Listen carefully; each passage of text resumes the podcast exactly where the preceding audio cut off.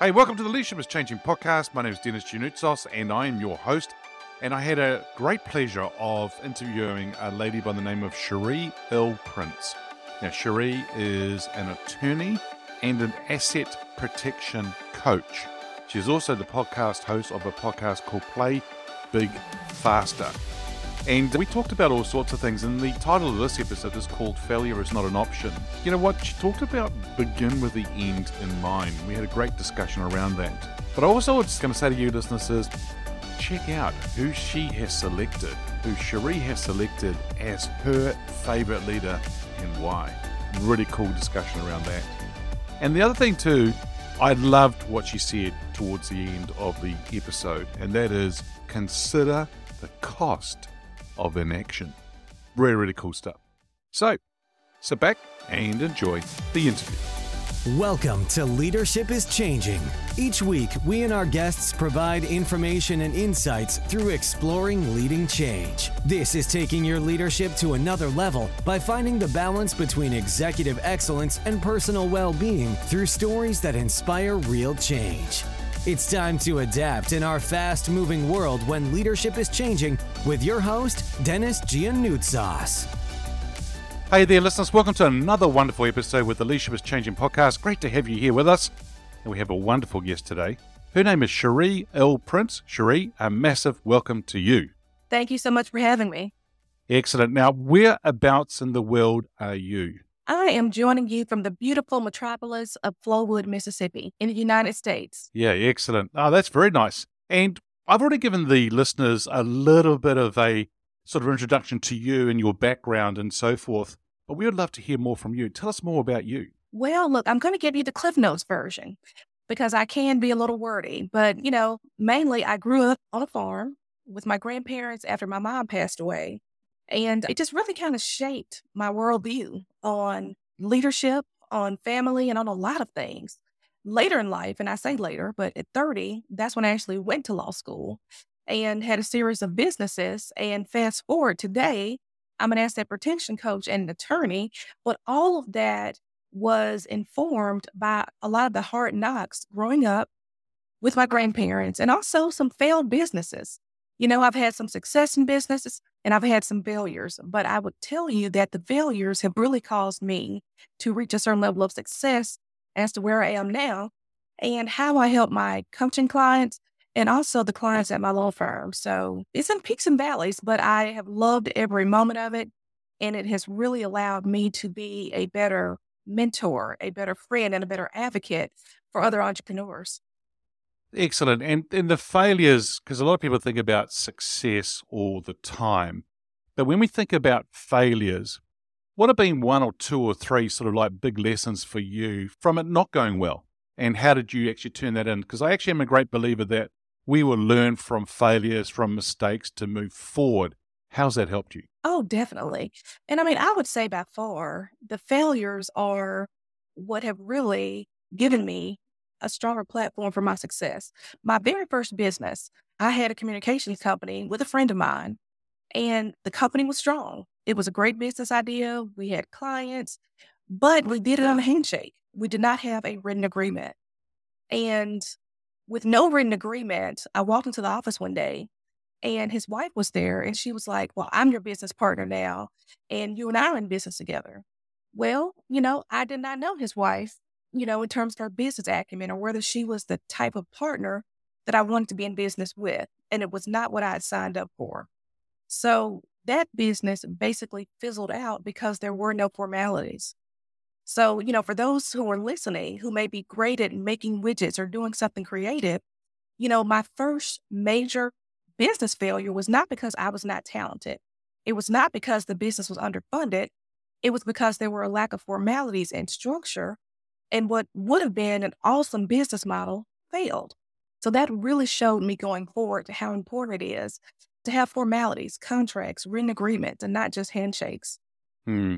hmm. So it's clear for everybody, and everyone's on the same page, if you excuse the pun, but everyone's on the same page there.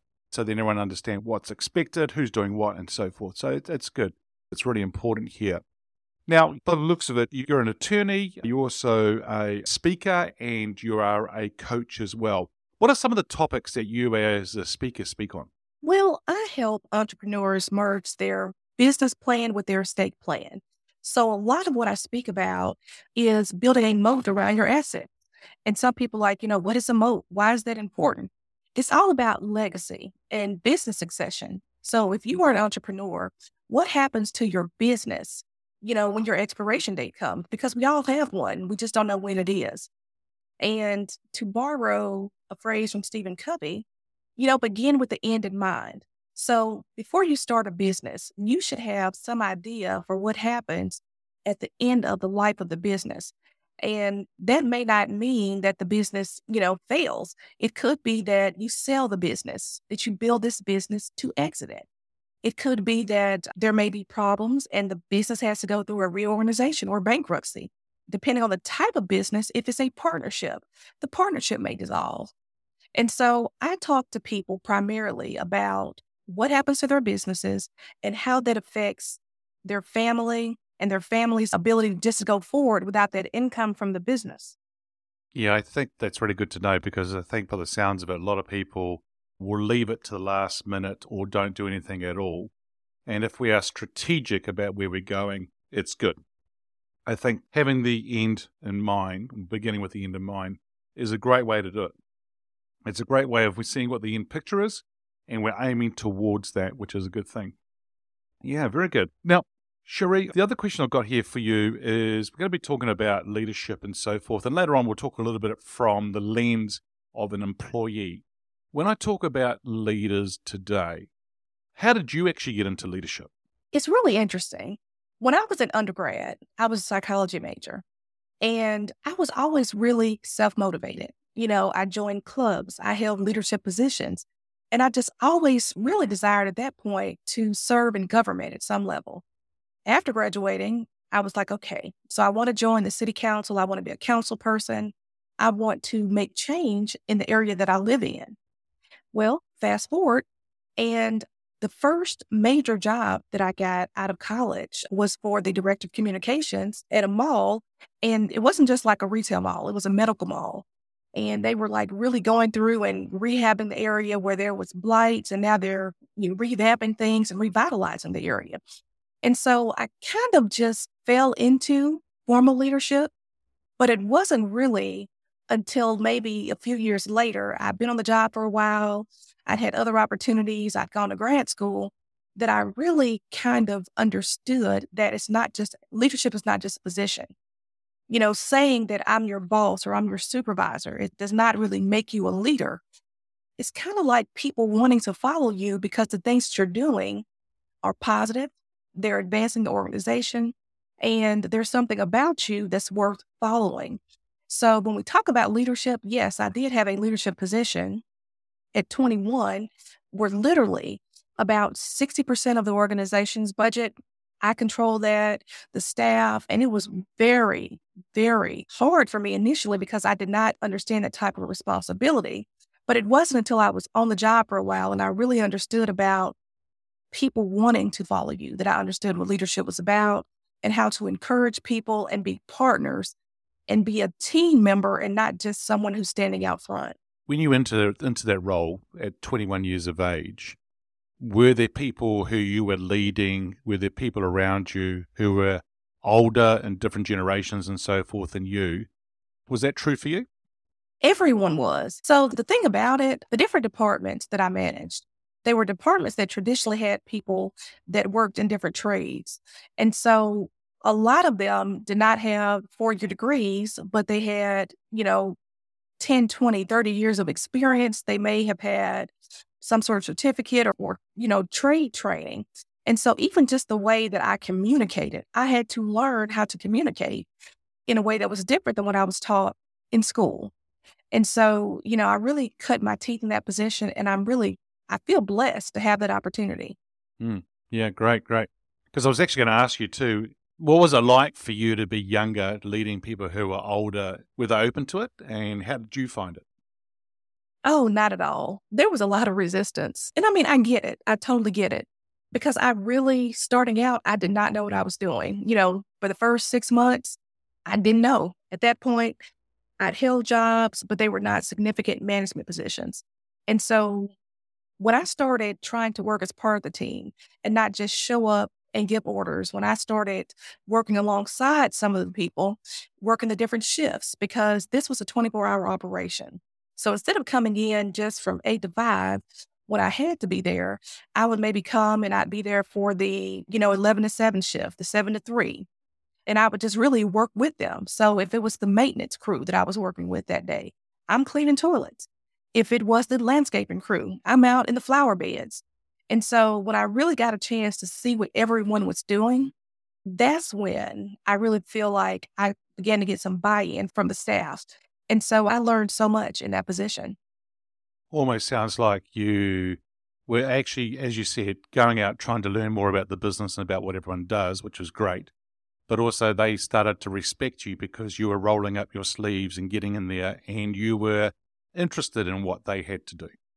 Well, and not just that. One thing that I found out is that I was giving people directives without an understanding for why they were not meeting my expectations. You know, I'm just kind of pushing paper and I'm thinking, well, surely this can get done in this time frame. Or, you know, they don't need X resources to complete this task. And when I started to work with them and just see institutionally how the organization was run prior to me being there and why people had certain expectations for the work, I really began to change the way that I would put together a work plan. So, yeah, it was a great experience. Brilliant. Good, good sharing there. Thank you. So now this person can be alive or from history. Who is your favorite leader and why? Well, you know what? I would have to say Colonel Sanders hmm. from Kentucky Fried Chicken. It's not because the food is so great, but the food is great. I really like Colonel Sanders because he is such a great example of not giving up. So I don't know. Are you familiar with his story? Yeah, I am. Okay. So you know it was later in life that he found success.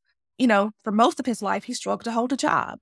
And when I was younger, I thought that 40 years old was just, you know, you're just old and gray by the age of 40. But when he was 40, he had a small service station and he would be serving food at the service station.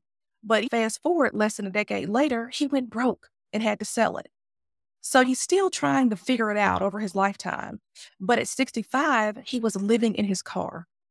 And, you know, I'm thinking at 65, I do not want to wonder where my next meal is coming from or if, if I'm going to have a roof over my head. But at 65, he was living in his car. And at some point afterwards, he had over, I think, a thousand different rejections in terms of trying to get back into business. But he eventually launched KFC. And this man did this in his later 60s. So when I tell you that, you know, failure is not an option, Colonel Sanders is like one of the best examples because, you know, he didn't just fail, but he failed repeatedly. And you would think by the time someone is in their later 60s, approaching 70, that they may have given up on their dreams, but he didn't. And so I just, I love his leadership model. I love what he was able to do with the franchise prior to his passing and even the legacy that he left. Yeah. I love that story. I really do, because I think it is, you know, what you just said there about failure is not an option. That is such a cool story, core metaphor. But also, if you think about what you do around asset protection, attorney with the, the end in mind, you know, even if you think about him and his legacy, as you just said it, just continues to go and grow and is still around many years later. It's just brilliant. And uh, so, listeners, you know, I know that we all go through things, and you know, Scherrie and I, I don't want you to ever go through bankruptcy or losing everything and all that. But you know what? When life throws challenges at us, we need to embrace the change and then start to lead forward. And I think it's so strong. So, Scherrie, thank you for sharing that story. It's an awesome story. Oh, look, no problem. I thank Colonel Sanders for just having the heart and determination to push forward so that we have stories like this to share. Yeah. Now, here's a question for you, which I haven't said anything to you about. But uh, if you were meeting with Colonel Sanders for a coffee on a bench, you know, park bench somewhere, what would be one question you would love to ask him? I would love to ask Colonel Sanders why Southern food. Now, I'm from the South. If anyone knows about, you know, where Mississippi is geographically located in the States, we are in, you know, in the southern part of North America. And so just why Southern food? Because there are certain pockets of the states where you can have, you know, universal dishes.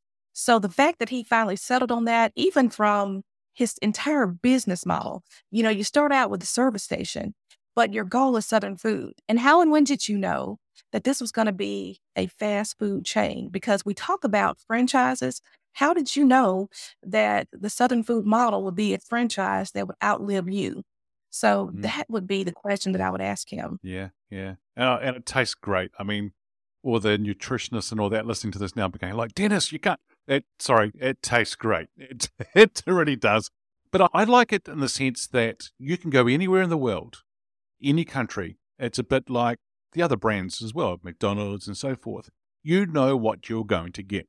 It doesn't matter where you are, right? That's a really good thing. Hey, I don't even know the answer to this question, but maybe you do. So, you know how McDonald's runs on a system whereby they buy the land, they build the building, and then they have the franchisee come in. So it's not really that we're into hamburgers, it's really they're into real estate. Is KFC on that same kind of model? I don't know. I would imagine it would be something similar because I know that the Walmart, you know, model is something similar to that, where it's like this huge real estate company mm. and they have a separate, you know, the operations part is different than the real estate. But I would imagine so. Yeah. Yeah, I wonder. It's, it's pretty cool. It's actually a very good model. Anyhow, they've become leaders in their own industry, in their own field, and where they work. So it's brilliant. Hey, uh, the show here is called Leadership is Changing. When I use or say that title or that statement, what does that mean for you? It really, I think, goes a little bit deeper into introspection because as leadership changes, you know, before we started recording, we were talking briefly, you know, it's been going on four years since the initial pandemic started global pandemic. And prior to then, there were so many things that we had to be in person to do. And, you know, 2020 in March, when the world started to shut down, people slowly moved to their computer screens. And the way that we started to interact was different. A lot more remote interactions, a lot more ability to do things electronically versus having to be there in person. So I think as we look at leadership, we're going to also have to look at the way that we communicate because even though we're getting back to normal, whatever normal is in terms of in person meetings and such, there are so many people from all across the world who are leading the charge in different areas who prior to this may not have had a stage or an opportunity to share things about them. You know, even look at your podcast. There are people around the world who will know about all the great and different facets of leadership because they listen to your podcast. Now, were these same opportunities available prior to the pandemic? Yes, they were. But now people are more focused on access, ease, and information. So when we look at the face of leadership today and five years from now, we're going to have to think about technology. We're going to have to think about AI. We're going to have to think about even the things as great as AI and technology are, you know, what are some of the caveat things to look out for in terms of, you know, people using your name, image, and likeness in a way that you may not agree with or stealing that, intellectual property concerns. So I think the leadership is advancing, but the way that we look at leadership is going to be different because we also have jobs that are being eliminated because people are automating. Yeah. Yeah. So I think those are some primary concerns. They are. And, you know, we've always had people's roles being made redundant or retrenchment and so forth because of technology advancement, cost savings. That's always happened. And okay, it's going to happen more again. And people are afraid of AI or technology. But you know what? I think it's a more of an enabler if it's used in the right way. But I think it's those people who don't use it in the right way, that's what we've got to be very careful of. Uh, but you're so right in what you're saying there, too. We need to look at the way we communicate coming on the four year anniversary of the, the sort of like the major shutdown around the world, in the US, are you still seeing people still wanting to work from home? In other words, organizations are finding it hard still for people to go into the office? Oh, definitely. You know, just in the area that I live in, we're experiencing longer wait times at restaurants because they're short staffed. People have not completely restaffed, you know, and there are so many offices that, you know, you have people that started out working remotely at the beginning of the pandemic. And so when you've kind of figured out how to do that effectively because you've had to out of necessity, The question is, am I still going to spend, you know, $26 per square foot on this huge office building when we've kind of learned how to cut back on cost and work just as efficiently at home if we're not public facing and having the public to come in to see us? So I definitely see changes with service based businesses in our area. And I think it's, you know, it's not something that's going away. No. But real estate market really has taken a hit in terms of commercial real estate, in my opinion. Yeah, it's actually interesting. The same thing happening here in this part of the world too. But I don't really get. I mean, I get a lot of organizations are consolidating. So they may be in a building and they've got. I'm just going to use some numbers as an example. They've got six floors within this building and they've got the naming rights. All of a sudden, they may still need to hold on to those naming rights because there's a contract and everything in place. But they're going from six floors to three or to four or to two. Why? Because they're finding that not everyone's coming in on the same day. The floors aren't being utilized fully, and people are still working from home. So there's this hybrid kind of model. Tuesday, Wednesday, Thursdays may come into the city. We see traffic a lot more, a lot busier now on a Tuesday, Wednesday, and Thursday. But what I don't really get is the fact that they're consolidating the floors commercially. The commercial real estate must be being hit. Well, they're filling up the other floors. People are still taking commercial properties, and it's just like, what's going on? Well, a whole lot of new businesses got launched within COVID time. People came up with new ideas. So some people are going, but some people are arriving. And it's really quite interesting to see how it all goes and how it's all working. Retail stores, yes, we're seeing closing down due to, you know, they've got a lot of money owing or they've had a hard time because of the lockdowns. Scherrie, the way I look at it, I, I just think it's fascinating how it, all, it is all working and how things are moving in and out. Oh, definitely. And when you mention retail, I don't think I have ever purchased as much stuff from Amazon as I have in the last three and a half years. I mean, literally. And it's not just Amazon. There are so many grocery stores and other retail chains who are offering delivery service where you just go and order it online and they drop it off at your door. Yep. So the convenience of it all, you know, it's really changing the way that people are interacting and the way that they're spending money and buying goods. Yeah. And they are looking for that convenience. And they have actually understood I can do my work from home. For me, personally, for me, I like to have the interaction with people. I, I miss it if I'm not out with people. Sometimes I'll even go and work at a cafe just to hear the hustle and bustle in the cafe happening helps me. I just need to be around people. Others, they love being home by themselves. And cool, that's all good. Now, I think that I may be a hybrid of both of those. I will be honest. If I'm working from home, I get more done. My work and just my chores around the house. So, you know, I try to work in 50 minute blocks. Oh. And so for those 10 minutes, I'm up, I'm stretching. I may go throw a load of clothes in the washing machine, or I may go put something in the oven for dinner, but I'm moving. And so I just, I get more done, I think, at home in my house shoes. And I'm like how what you said about the 50 minute blocks and then for 10 minutes getting up, stretching, so forth, getting out of that environment. Sometimes I will do that and go and walk, put my shoes and socks off and walk on the grass, just reground me again, come back in again, away we go. Are you finding that you're able to go, your energy levels throughout the day are a lot stronger, a lot better? Definitely. Because when I'm at the office, my workspace is workspace. It's not that it's uncomfortable, but when the pandemic hit, everything that I had at the office in terms of technology, I have the same thing at, at my home. So the same type of computer, printers, and things like that, so that I could actually get the work done. But you know, at home, I have my fluffy chairs, my blankets, my pillows. And so I'm still working, but just being, you know, I try to make my home as comfortable as possible. It's, it's my quiet place, my place of solace. So just working in this atmosphere, I just, I'm more productive. Yeah. And so I still know that I have certain things that I have to check off my list, and I'm definitely going to get those things done. But because I'm more comfortable, I think I get more done. Mm-hmm. And I think the other thing too is because you are comfortable, there's probably more energy, but also having those 10 minute breaks every hour, that also will yes. help you too. Yeah. So it's good. Very good.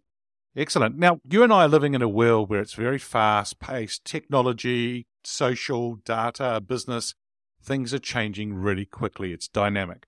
Now, I know that you've probably already shared some things already, but I think, is there anything else you think that leaders should take into consideration for them to be successful in a fast paced, ever changing world? Oh, definitely. I think that all leaders should consider the cost of inaction. Mm-hmm. Sometimes, you know, maybe we've been serving in a role for an extended period of time, and the role is pretty much ours as long as we would like for it to be. So we fail to innovate. We keep doing the same things because we've always done that. It's not broke. We're not going to fix it. But I think as leaders, you have to be ever evolving. And so when I talk about the cost of inaction, that's the cost of not being innovative, not trying to take your leadership to the next level and raise the profile for the company and the employees that you serve. Because as a leader, you really are, you know, a servant. You have a title, you may have a certain position of prestige, but you're really serving the company and you're there as a model to those that you work with.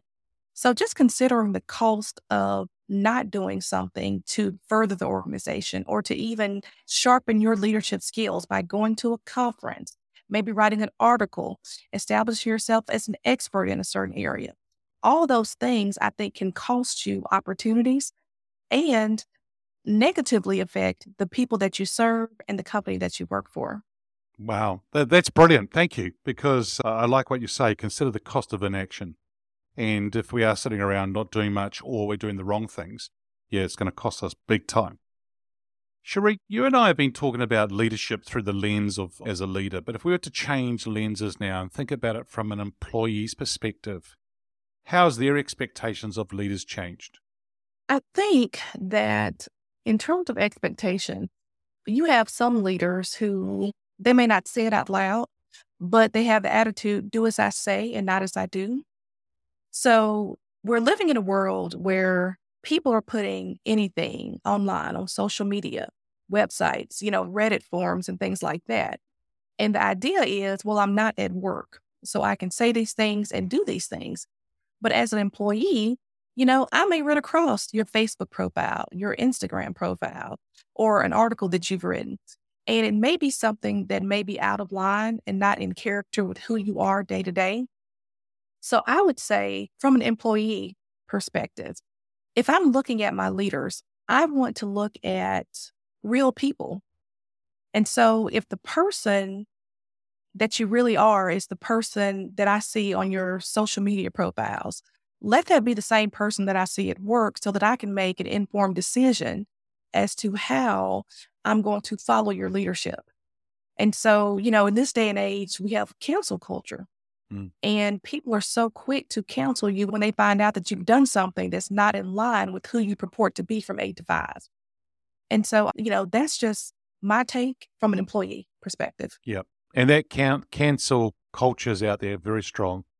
And it's it's weird. Uh, I don't like it. But the thing is, what you're saying is so important here that employees, people do want to work with, for, whatever way you want to say it, with real people. And I, I think it's brilliant. Yeah. Well, and think about this as well. If you are one person all the time, can you really be canceled? One example, I don't know if you are familiar with the comedian Dave Chappelle. Yes. So, you know, Dave at one point years ago had a very successful show on Comedy Central. And at some point, he walked away. Now, a lot of the comedians and actors and actresses, they receive some sort of money from endorsements or sponsorships. And so they are kind of censored in terms of what they say, and they may not always speak their minds. Well, Dave Chappelle just made up his mind that he was going to be who he is 24 7, say whatever he wanted, whether it offends anyone or not. And I don't recommend offending anyone at all. But you know, when you're talking to Dave Chappelle, that is the real person. Now, in, in corporate settings, you do have a certain amount of decorum that you would have to have. But can somebody really cancel you if you are the same person all the time? Nobody can, you know, get you with an aha moment now that you're running for a public office because you are that person all the time. Yeah, I think where people get caught out is they're trying to be something they're not. And uh, yeah, so what you're saying there is spot on. Yeah, really, really good. Now, if I was to get you to get your crystal ball out here and think about the future, where do you see leadership being in five years? leadership in five years, I would see it being very similar to where it was pre pandemic, with the exception of I think that there would be a lot less interaction. because things are becoming so automated. And I think when we talk about leadership, it may be measured more, not so much in service. I think it'll be more quantitative instead of qualitative. And so, you know, prior to when we talk about service related leadership, it's like, here I am day to day, we're together, and you're seeing what I do, and maybe I'm influencing you. But now we're talking five years in the future where it may be more quantitative. I think that we're going to have more metrics because we're going to have less interaction with the evolution of technology. So I think that's where we're headed. And hopefully there's that's a positive shift. Sometimes, you know, as things evolve, it's uncomfortable, but hopefully that's positive. When we change, it is always, well, it can be uncomfortable. I always love that kind of uh, cartoon I've seen out there, which is, hey, you think we should have change? Yes. Okay, who's willing to change? And there's silence. No one wants to change. No, but change is not always bad. No. You know, one thing that I share with people is that I am a risk taker, but I take calculated risk. You know, I'm just not out there doing the first thing that pops in my head. I sit down, I evaluate what are the pros, what are the cons, and I will take a leap because you don't know unless you try. So, you know, sometimes hmm. change is scary, but if you think about the rewards that may come from change, sometimes they outweigh the risk. Yeah, and they do. And I think the other side is that if you do take a calculated risk and you're out there, it's still risky, but at least you've gone through it and worked through it. And the other thing is, as you say, you know, the rewards for the success will be great, but I think the rewards of it not going too well are also going to be great too because you learn from that and you grow from that and you move on. Right. And I'll give you one example of that. I was 30 when I went to law school. You know, when I got out of undergrad, I went straight and got an MBA, and I was just kind of tired. I didn't really want to go to law school at that time, so I worked full time. Had a couple of businesses, had some successes, had some failures. And I had friends who were like, you know, Scherrie, why now? Why law school now? I had a three year old and a six month old at the time. And so the thing that I shared with one friend was whether I go to law school now or not, the time is still going to pass. What am I going to do with this next three years if I'm not in school?